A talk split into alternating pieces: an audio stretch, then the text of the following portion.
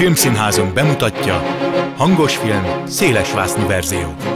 Színes szinkronizált mozimagazin a mikrofon által világosan. Kimaradt jelenetek, extrák, színésztablók hangban.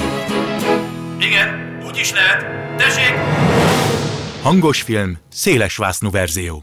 Jó napot kívánok a szerkesztő műsorvezető Tímár Ágnes köszönti Önöket. A két hetente adásba kerülő Házi Kedvenc című sorozatunk évad záró epizódjához érkezett. Ahogy megszokhatták, a szériában a Klubrádió munkatársai mesélnek a számukra kedves filmekről, meghatározó mozi élményeikről. Mai vendégemet épp annyira ismerik újságírói, mint írói munkásságáról. A hallgatóink minden hétköznap vele beszélik meg az aktuális híreket. Vágjunk bele! Házi kedvenc. Mit néznek azok, akiket önök hallgatnak? A Klubrádió munkatársai vallanak mozis élményeikről és a filmekről, amelyekhez kötődnek. A stúdióban Bolgár György van velem, szia! Szerbusz Ági! És képzeld el, hogy veled zárom a sorozatot. Veled is akartam. Hűha, én vagyok a záró fejezet. Hát, ahogy nézzük, mert hogyha lesz második évad, akkor te egy ilyen cliffhanger vagy Ajj, a végén. ajj, ajj, ajj. Ha, ha nem lesz, akkor pedig te vagy a csattanó. Na? Na, Jó. Szerintem a hallgatókat ez nem lepi meg, hogy a rádiós munkásságod mellett azért a, a szép irodalom az egy nagyon fontos része az életednek. Vers, novella, regény, és hát ugye színdarab is. Ez már olyan közel van ahhoz, hogy az ember forgatókönyvet írjon. Ilyen vágyat soha nem volt. de sőt, még olyan vágyam is volt, hogy filmrendező legyek. 68-ban, amikor végeztem a közgázon, akkor beadtam a jelentkezésemet a színház és filmművészeti, akkor még csak főiskola volt, filmrendezői szakra, akkoriban nagyon népszerű volt a magyar film, 500-an jelentkeztek körülbelül. Igen, igen, igen most igen, 500-an, kikerekedett igen. a szemem, azért mondta, hogy és ennek megfelelően az első forduló után szépen elbocsátottak, mondva, hát önnek azért van már egy diplomája, és hát talán a következő években, ha mellette dolgozik majd esetleg filmnél, vagy filmben, akkor próbálja meg legközelebb. Éreztem, hogy nem sok esélyem van, de azt is éreztem, hogy meg kell próbálnom, és akkor úgy gondoltam, hogy na majd úgy kerülök én majd a filmbe, hogy forgatókönyveket írok, és aztán egyenes lesz az út a az Oscar díj, nem az Oscar díjat, nem Kant akartam uh-huh. meg, megcélozni akkor. És aztán miért nem ez történt? Valószínűleg nem volt meg hozzá az igazi képességem, hogy forgatókönyveket írjak, verseket kezdtem, általában az írók ezzel szokták kezdeni, és nem is sokkal később, 74-ben megjelent egy verses kötetem, az első. Egyébként forgatókönyvíró szak akkor nem volt a színművészetén? Úgy emlékszem nem, de ez nem egészen biztos, és én filmrendező akartam lenni, ez biztos. Nem a saját írásodat akartad volna megrendezni? Nem, mert forgatókönyvet soha nem írtam se előtte, se azóta egyébként. Színdarabokat igen, de forgatókönyvet nem engem a vizualitás nagyon foglalkoztatott, hogy annyi mindent tudnék kifejezni képekben, és ehhez képest persze lusta voltam, és nem a szokásos utat jártam. Tudnélik a filmesek jelentős része vagy fotózott, vagy elkezdett 8 vagy 16 mm-es filmeket csinálni. Én meg valahogy ezzel se törődtem, hanem ott van a fejemben, ott van az agyamban, minden ott van képben. Miért kell ehhez ezeket a hülyeséget technikailag megcsinálni? Nem biztos, hogy ezzel nagy sikert arattam egyébként a felvételin, de tényleg meg voltam győződve arról, hogy hát én tudom, mit kell. De akkor nem gondoltál arra, hogy amit kvázi javasoltak, azzal lehet élni, hogy akkor nem forgatókönyvíró leszel, hanem akkor tényleg bekopogtatsz a filmgyárba, és azt mondod, hogy én leszek lóti futi egy évig, és akkor aztán egyszer csak mondjuk rendező asszisztens, hogy aztán rendező legyen. Igen, nem, bennem van a hiba, bennem volt, és bennem van a hiba, ez biztos. Valószínűleg lustaság is volt, és arra gondoltam, hogy jó, én elkezdek dolgozni újságíróként, akkor a Magyar Rádióban elkezdtem dolgozni, és mellette lehet időm, és talán lett is volna, hogy forgatókönyveket kezdjek írni. De valamiért mégse forgatókönyveket írtam, és itt már lehet, hogy a lustaság játszott szerepet, hogy nem az jött ki belőlem, vagy lehet, hogy rosszakat írtam volna, és ezért nem ebben a formában nyilvánultam meg, vagy azzal nyugtattam magamat, hogy a vers tulajdonképpen nekem természetesebb, és aztán a novellák, az volt a következő, az is természetesebb, és majd ebből, ha eljön az idő, jön forgatókönyv is, és mondom, ez nem jött. Jó, hát ami késik, nem múlik. Ja, ja, persze. Azt mondtad az előbb, hogy szeretted volna képekben kifejezni magad, de csak részben fejezhetted volna ki magad, hogyha valaki másnak a művét kell vászonra vinni. Tehát ez nem volt benned, hogy ezek nem az én gondolataim, hanem ezt nekem adaptálnom kell. De benne volt természetesen, de nyilván abból indultam ki, hogy olyan könyvet csinálnék meg filmé, ami hozzám közel áll, aminek én olyan formát tudok adni, amit az általam legjobbnak tartott, vagy legérdekesebb filmesek, és akkor mondjuk a képekben nagyon gondolkozó Fellini járt az eszemben, bár ugyanakkor a forgatókönyvekre nagyon is sokat adó, például Cseh új hullám, szintén, mert ott a vizualitásnak más szerepe volt, mint egy Fellininél, vagy mondjuk Jancsó. Ugye Jancsó uh-huh. akkoriban a magyar film csúcsa volt, és még sokáig, és ő úgy tudott valami egészen különleges vizuális formát teremteni, tulajdonképpen mindegy volt, hogy azokban a Jancsó filmekben mit mondanak, vagy mit énekelnek, vagy mit szavalnak, hanem ahogy ezt megcsinálta, az sodró volt, az eredeti volt, ott valami mindig történt, és egészen új szemszöget, szempontot adott hozzá ahhoz, hogy egy könyvet hogy lehet megcsinálni. Na valami ilyesmiben gondolkoztam én, hogy feje tetejére állítom a világot. Tulajdonképpen mindegy, hogy milyen forgatókönyvvel. Tehát akkor ebben benne van az is, hogy te gondolom igen korán elkezdtél a filmekkel foglalkozni, nevezetesen elmentél moziba és megnézted őket, tehát ez mennyire korán volt?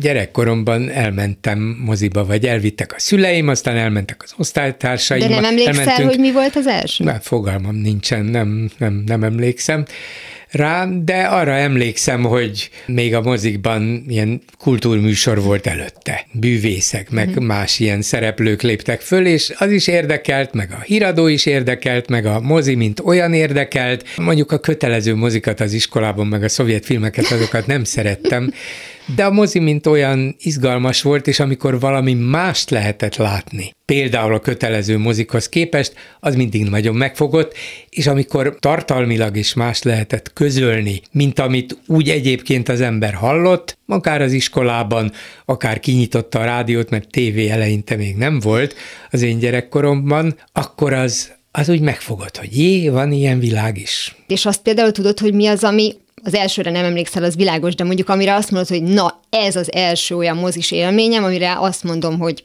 meghatározta, hogy akkor többet is fogok jönni moziba. Nem, erre sem emlékszem, de mondjuk, hogy a nyolc és fél az egy meghatározó pillanat és film volt, az biztos. És hogy Antonioni az volt, az biztos, és hogy Truffaut az volt, az biztos, és hogy Forman az volt, az is biztos, és hogy Mencel. Szóval vannak meghatározó rendezők, nem tudom melyik volt az első, nem mm. tudom, hogy melyiktől kezdtem el jobban figyelni a másikra és a következőre, de a 60-as évek elejétől, közepétől kezdve, tehát olyan nagyjából 16-17 éves koromtól kezdve elkezdtem tudatosan figyelni a magyar mozikban is itt-ott felelhető másfajta filmekre, és aztán ez magától értetődő volt, hogy az, ami új hullám volt, vagy új film volt, az nekem mindig nagyon fontos volt. Lehet, hogy voltak köztük rosszabb filmek is, kevésbé fontos, kevésbé tartós, értékes filmek, de minden, ami új volt, ami modernebb volt, eltért attól, ami az általános, szokásos, az engem úgy földobott, hogy na, van valami más is ebben a világban, mint amit itt beadnak neki.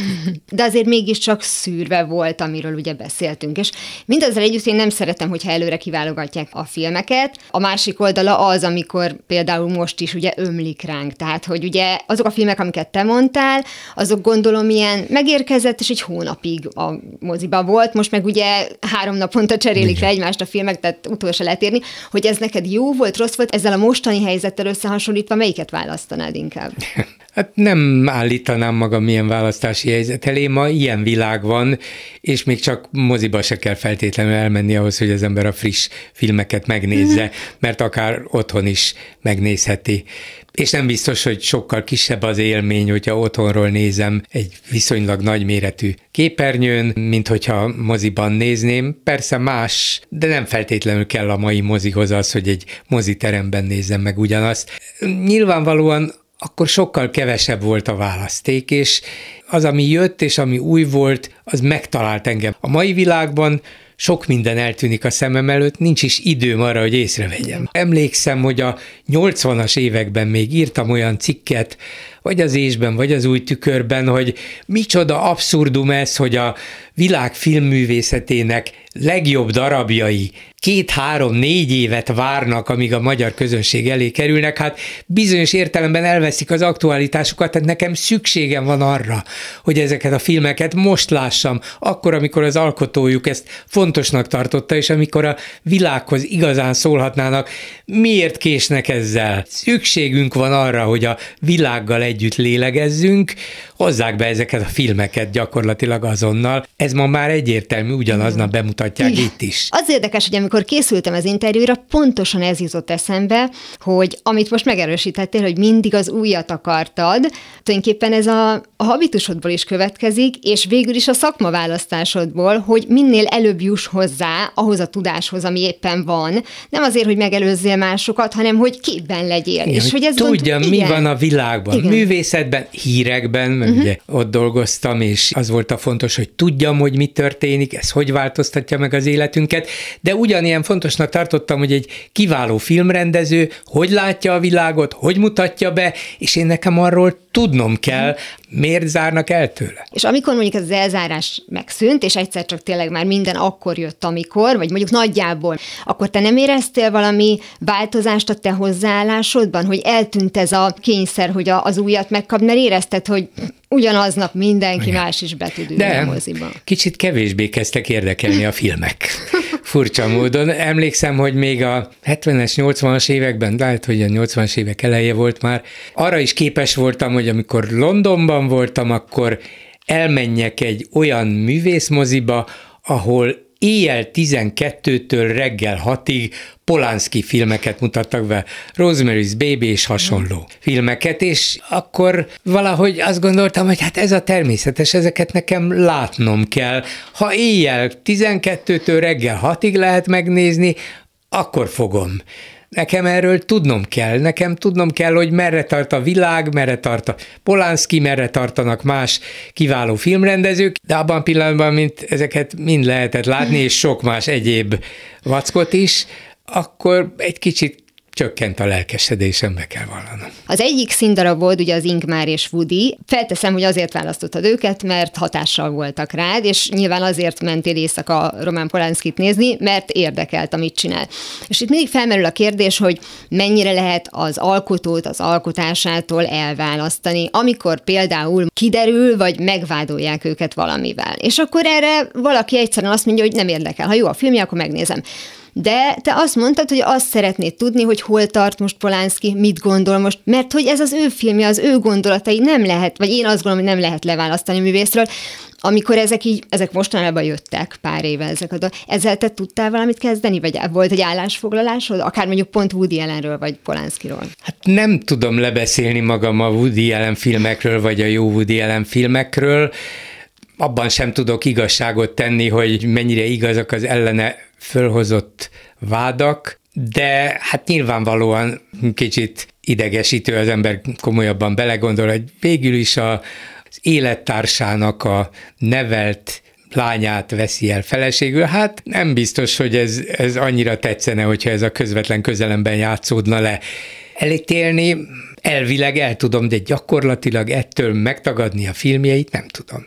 Attól még Woody Allen fantasztikus filmeket csinált, van köztük egészen nagy is, és nem is csak egy, hanem több is, és azt a világlátást, amit szinte minden filmje, vagy majdnem minden filmje sugal, azt ugyanúgy magamévá tudom tenni, és eredetinek is tartom, és sok szempontból a magaméhoz akár közelállónak is, attól, hogy ő a magánéletében mit tett, vagy nem tett, vagy hát legalábbis az embert elgondolkodhatja, hogy én ezt megtettem volna, valószínűleg nem.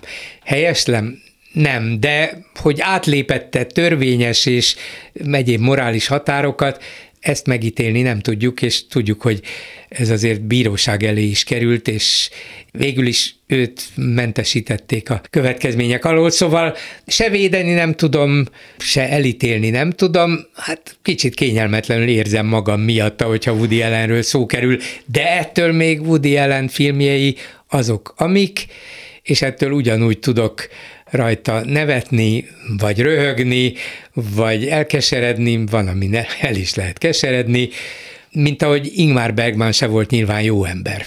A, a szónak, Miért? hát ahogy például Liv Ullman is beszél, vagy ír róla, hogy nem volt az a, az ideális ember, aki ideális férj, vagy ideális apa. Különleges emberek ezek, és nyilván átlépik akár a törvényi határokat is, vagy a szokásos emberi viselkedési normákat is, de attól még az ő filmjeik nagyszerűek, hogyha ha valami kifejezetten olyan dolgokat követtek volna el, amit a törvény szigorával teljes mértékben büntet, és nem mondom, hogy mik ezek, akkor azt mondom, hogy hát ez borzasztó. De ettől még azok a filmek léteznek, és legfeljebb annak tudatában nézem őket, hogy jé, ez az ember szörnyűségeket is elkövetett, tegyük hozzá, hogy Bergman és Woody Allen az utóbbi valószínűleg nem, de szinte bizonyossággal lehet mondani, hogy azokat a szörnyűségeket, amikkel vádolják, ők nem követtel, de akármennyire kényelmetlenül gondolkodom róla, azt mondom, hogy a filmjei nézése közben ez nem kell, hogy feltétlenül eszembe jusson. És Ingmar Bergmant is szeretem, még hogyha biztos, hogy nem volt tökéletes ember akkor is, de az a fajta morális vívódás, meg az élettel és a halállal való nagyon is kemény és éles szembenézés, ami az ő filmjeiben végig megvolt, mint ahogy a halállal való szembenézés, az engem nagyon, nagyon izgatott, és ezért is írtam róluk ezt a hmm. képzelt színdarabot, mind a ketten ugyanazzal a lét problémával vagy halál problémával küzdködnek, az egyik a maga tragikus módján, a másik a maga komikus módján, de mind a kettő önmarcangolóan, és ezen nem változtat az ő személyes életük. Ha már a visszamenőleges megítélésről van szó, és nem ilyen súlyú kérdésekben, hanem mondjuk egy olyan film, amit nagyon szerettél a 70-es, 80-as években, amit ötvenszer meg tudtál nézni, vagy azért, mert nagyon mély volt, vagy azért, mert nagyon szórakoztató. Volt ilyen, ami sok kihagyás után újra nézve csalódást jelentett, mert te is változtál, meg a világ is változott. Hát talán az Antonioni féle nagyítás, mm. ami reveláció volt nekem annak idején, hogy a világ nem olyan, mint amilyennek látszik, hogy az, amit biztosnak gondoltunk, amire esküdni mertünk volna, az közelebbről nézve mégsem az, és mindezt egy kicsit szürrealisztikusan, és titokzatosan és misztikusan, ez valahogy túl közhelyesnek látszott egy-két évtizeddel később. Antonioni nagyon jól tudott filmet csinálni, ezt ma is elismerem, de az a sok, ami engem ért annak idején, az, az elmaradt. Ugyanakkor például a cseh új hullám, és Forman, és akár a Fekete Péter, akár a Tűz van babám, vagy Mencel a szigorúan ellenőrzött vonatokkal, vagy a szeszélyes nyárral, az 60-as évek végén, vagy 70-es évek elején akkor is reveláció volt, és 50 évvel később is az, pedig azok látszólag nem is voltak formailag annyira újak, de úgy látszik, hogy valamit annyira eltaláltak, hogy szinte örök életű marad. Nem mondom, hogy örök életű, mert pláne a filmben örök élet nincsen, egyébként sincsen, de valamiért azokat találatok, mintha érvényesebbek lennének, vagy jobban fönn tudnának maradni. Lehet, hogy az aktuális nem is téma, hanem az elbeszélő mód. Tehát, hogy a filmnyelv ezeknél a filmeknél olyan szempontból általánosabb volt, hogy nem újra aktualitást nyer, hanem mindig, mindig az, az is volt, az is Igen. maradt. Ilyen értelemben Jancsó is kicsit kevesebbet mond nekem ma, mint amilyen sokat mondott a 60-as években, és az az új filmnyelv, ami akkor igazán forradalmi volt, és pláne egy magyartól, hogy ő tudott valami egészen újat bemutatni a világnak, hát ez, ez valami egészen elképesztő volt.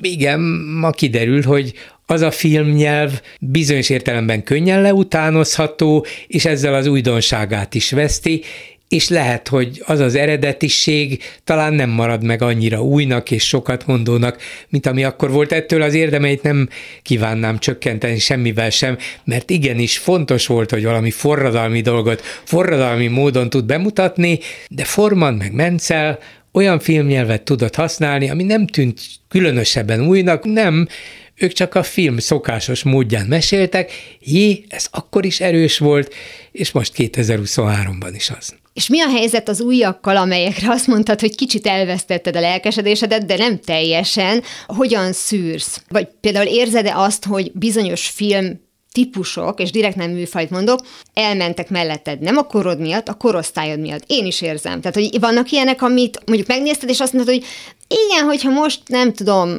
20 éves lennék, akkor biztos szeretném, de ez nekem nem ad semmi.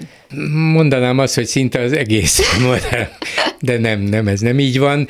De mondjuk ezek a nagyon látványos, részben akció, részben sci vagy, vagy ahhoz hasonlító, vagy annak az elemeivel játszó filmek, amik ráadásul nagy és modern vásznakon magukkal sodróak, hogy tehát bemutatjuk, amit a technika tud, és az ember feje ketté áll, vagy sok felé áll, ha ezt megnézi, és még valami mondani valója is van. Nekem ez igazán nem mond sokat.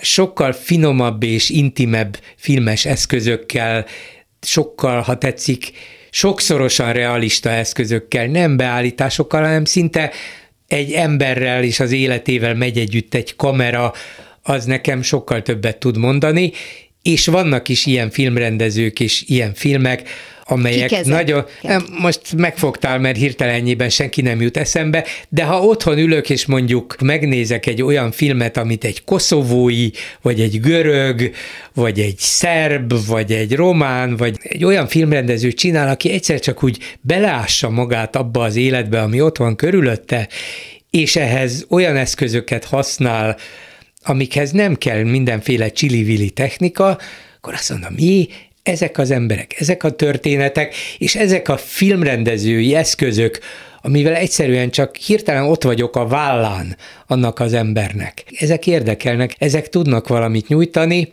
és akkor, hogy mondjak valamit, ami kvázi népszerűbb, ami sok millió emberhez is szól, ilyenfajta filmes technikai eszközökkel tud néhány akár milliókhoz szóló filmsorozat is élni. Mondjuk itt a legújabbak között volt ez az utódlás sorozat. És kitalálod még a kérdésemet Igen? is, ez nem ér. Igen. Jó, ez mondjuk közelebb is áll hozzánk, mm-hmm. hiszen éppen a médiaiparhoz kapcsolódik, ahhoz kötődik, de olyan filmes eszközökkel él, olyan filmrendezői és operatőri eszközökkel, amikkel hirtelen úgy érzem, hogy ott vagyok velük, és egyszerre csak, mintha egész közelről látnám a fejükben is lezajló eseményeket, és persze kell ehhez forgatókönyvíró, aki Igen. olyan szavakat ad a szájúba, amiktől a dolog hihetővé válik, de kellenek azok a filmes eszközök is, amikkel a dolog átélhetővé válik, hogy mozgalmassá válik, hogy hirtelen ott tudok lenni, és nem olyan előre beállított jelenetek, és tudom, hogy mire megy ki az egész túl művi, itt olyan természetesnek látszik az események menete, vele a kamera, vele a beszélgetés, vele látom, hogy a színész hogy megy tovább, hogy alakul, hogy változik az egész színben. Szóval vannak ilyen, ha tetszik, népszerű, de mégis modern elemeket használó és eszközöket használó film sorozatok is, és akkor eljutottunk a sorozatokhoz is, ez egy furcsa dolog lett, hogy gyakran már az ember azt mondja, hogy nézek meg egy másfél órás filmet. Egy epizódot. Hát megnézem a nyolc részest, és ha a nyolc rész vége van, miért van vége? Hát itt van még folytatás. És igen, négy részben, és négyszer tízben, negyven részben el lehet mondani valamit, amit lehet, hogy egy másfél órás filmben is lehetett volna, de nem biztos. Lehet, hogy kell ez a nagy regény forma uh-huh. a filmekben is, és azon kapom rajta magamat, hogy jé, ezek közül néhányat, ha jól van megcsinálva, modernül van megcsinálva, akkor érdekel is. Igen, mert gyakorlatilag ezek 45 perces drámák, tehát hogy mindegyik önmagában is Igen. ugye értékelhető, és mindez több évadon keresztül beleépül az ember életébe. És pont erre jutott eszembe, hogy Umberto Eco azt írta, hogy az a baj, hogy az emberek filmként képzelik el az életüket, pedig sorozatként kéne. Mert hogy ne gondoljon arra, hogy eleje van, meg vége van, mert ezzel ő nem találkozik. Szerinted például pont azért, mert ilyen hiperaktuális például az utódlás, a témáját tekintve, nem fogja a jelentőségét veszíteni, mert ugyanebben a témában mondjuk a hálózat még mindig zseniális, de lehet, hogy azért, mert először mutatott rá arra, hogy milyen is a média. Igen, hát könnyen lehet. Művészileg azért ez nem olyan értékes, mint ami ennek mondjuk a francia vagy a cseh új hullámot mm. tartottam, vagy Fellinit, vagy akár Jancsot, bár nyilván egy tűzoltóbá sem úgy zajlik le, mint ahogy Forman 68-ban megcsinálta a tűzvan babámat, de hát gondoljuk meg azt, hogy micsoda irtózatos kínálat van, és hogy filmek ezreit gyártják. Szerintem a, a magyar közönség is, meg az amerikai is, meg az orosz is minden este néz filmeket. Ha akarnánk, se tudnánk megjegyezni, hogy mi volt ez? Már elfelejtem másnapra. Most nem is tudnám mondani olyan rendezőt, tehát aktuálisan, aki most készít filmeket, akit, hogyha tudod, hogy filmet készített, akkor tuti megnézed. Valószínűleg a nevét nem is tudnám megmondani, mert, mert sokuknak már a nevét sem jegyzem meg, csak azt mondom, hogy hű, de jó volt ez a, ennek a hogy is hívjáknak a filmje. És tényleg nem jegyzem meg, valószínűleg bennem is van a hiba. Hogy is hívják azt a görögöt, aki olyan furcsa, expressionista, kicsit... Um, a Lantimosra van? Igen, például az, hogy hé, milyen érdekes világlátása van, és néha rosszul érzem magam attól, amit látok, de hogy egyéni módon látja a világot, ez biztos. És így tovább. Vagyok ilyen helyzetben nem egyszer, és akkor megkeresem, és megvan, jó, akkor keresük meg az ő következő filmjét de messze nem olyan, mint 50 évvel ezelőtt, mert sokkal többen vannak, és több emberre érdemes figyelni, és nagyjából tudom is, hogy mit keresek és kit keresek, de nincsenek fellinik, és nincsenek formanok, nincs az a helyzet, amiben így ki tudnának emelkedni a, a mai nem is mondanám, hogy nagyok, de a mai jók. Az a pozitívum, rájöttem, hogy ugyan ömlenek a filmek, de ömlik az információ is. Tehát nem tudsz úgy elveszni igazán közöttük, mert ahogy te is mondtad, hogy az a görög, és meg fogod találni, Igen. és rá fogsz találni arra, ami kell. Igen. Nagyon szépen köszönöm, hogy itt voltál. Bolgár György volt a vendégem a házi kedvencben, és most azt mondom, hogy az első évadnak vége, aztán lehet, hogy a következő gyűjtőhéttel indítunk egy második évadot, ezt, ezt egyelőre így függőben hagyjuk, hogy mindenki izguljon. Hát, hogy legyen még 10 és 10 millió hallgatónk, nem? Igen. Köszönöm szépen, hogy itt voltál. Köszönöm. Ezzel az epizóddal tehát a házi kedvenc széria véget ért, de ahogy jeleztem is, talán visszatér, esetleg megújult formában érkezik újra, ahogy az a sorozatok jól ismert szokása. És mint minden streaming felületen, ahol az alkotásokból bármikor és bármennyiszer újrázhatunk, a házi kedvenc egyes részeit, vagyis a kollégáimmal készített korábbi beszélgetéseket is meghallgathatják ismét, vagy először, ha eddig lemaradtak róla archívumunkból, illetve a rádió honlapján a műsoraink menü alatt a hangos filmre kattintva cikkekkel, képekkel segítünk eligazodni, hogy megtalálják a keresett beszélgetéseket. Ez volt már a hangos film széles másznú verzió, legközelebb ismét szombaton délután fél kettőtől várom Önöket. Természetesen a korábbi adásokat, ahogy a mait is hamarosan megtalálják podcastként is, kövessenek minket a Facebookon, és ha még nem tették, iratkozzanak fel YouTube csatornánkra. Köszönöm a figyelmüket, a szerkesztő műsorvezetőt, Tímár Ágnest hallották. Viszont hallásra! Hangos film, széles verzió.